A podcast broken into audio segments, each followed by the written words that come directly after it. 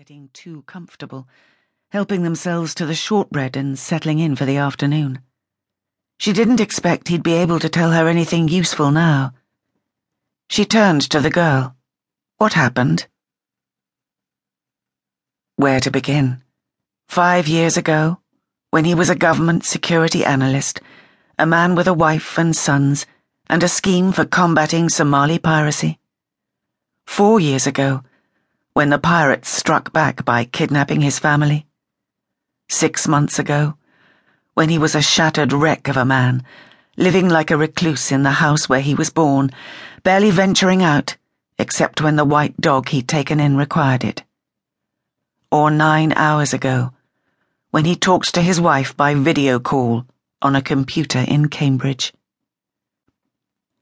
Hazel Best took a deep breath and tried to put it into some kind of context.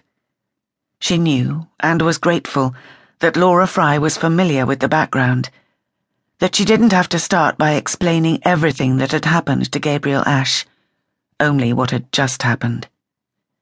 He was following up old leads, people he'd talked to before Kathy and the boys disappeared. One of them pinged on his radar, so we followed him. To Cambridge. Gabriel was right. The man was involved, is involved. He wasn't just in touch with the pirates, he was working for them, sending them information on arms shipments. That's his business. Arms exports. Laura looked at her in astonishment. You did call the police. Please tell me you called the police. I am the police, Hazel reminded her wryly. Except when I'm on leave, like now.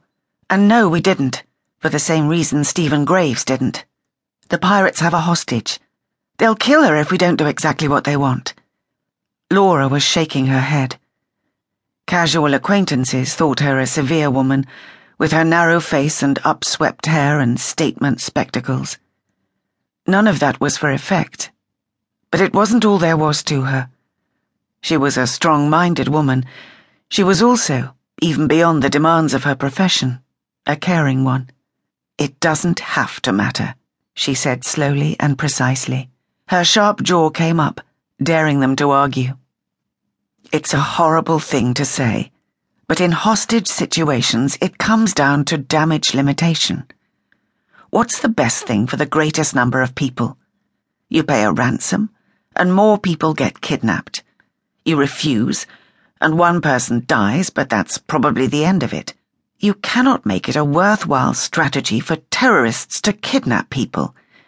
It's one of those lines you have to hold, whatever the short term cost. It's Kathy Ash. When you drop a bomb, it radiates force and matter and light. But most of all, it radiates sound. Imagine dropping a bomb that radiated silence. That was what Hazel Best had done.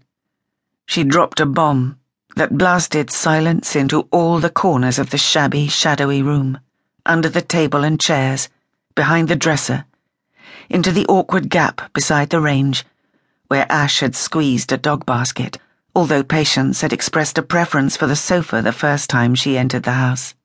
More than that, this silence seemed to bundle within it the impossibility of sound. For longer than a man can hold his breath, it seemed impossible that any of those present would find a way of breaking it, of returning sound to the world.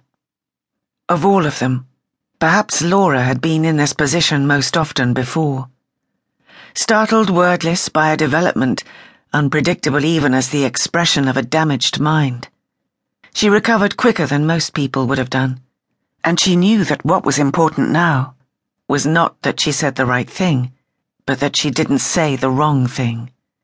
She said carefully, by way both of clarifying and of inviting clarification. Gabriel thought he was talking to his wife? Ash looked up at her.